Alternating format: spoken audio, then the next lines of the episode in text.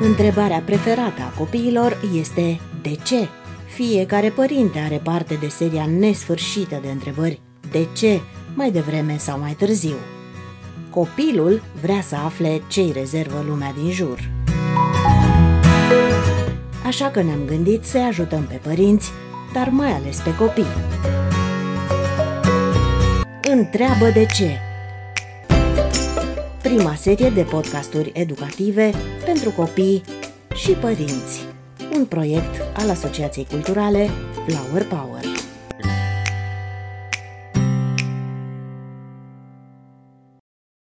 Cine a enunțat teoria relativității? Nu Einstein. Teoria relativității a fost enunțată pentru prima dată de Galileo Galilei în lucrarea sa Dialog despre cele două sisteme principale ale lumii din 1632.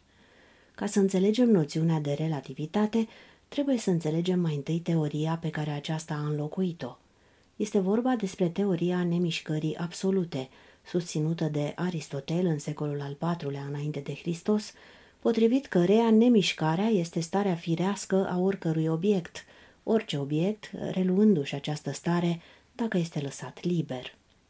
Teoria relativității susține că mișcarea tuturor obiectelor este relativă în raport cu mișcarea fiecărui obiect în parte, iar definirea stării unui obiect cu termenul de nemișcare este doar o chestiune de convenție.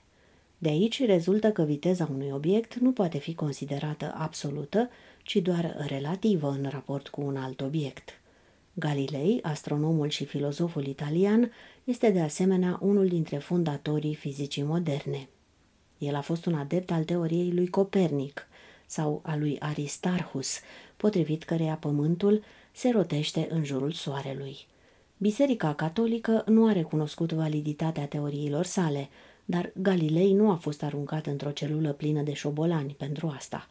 Condamnat la arest la domiciliu, a fost dus inițial la somptuoasa vilă a arhiepiscopului de Siena, apoi la vila sa de lângă Florența – Abia în 1992, Biserica Catolică a recunoscut în cele din urmă că teoriile lui Galilei despre sistemul solar sunt corecte. Deși Galilei a avut dreptate în această privință, a făcut și greșeli. Argumentul pe care l-a adus în sprijinul ideii că Pământul se mișcă este marea provocată de această mișcare. El a observat că Marea Mediterană are mai multe fluxuri și refluxuri decât Marea Roșie – atribuind acest fenomen mișcării de rotație a Pământului, care, spunea el, avea efecte mult mai puternice asupra Mării Mediterane pentru că este aliniată pe axa est-vest.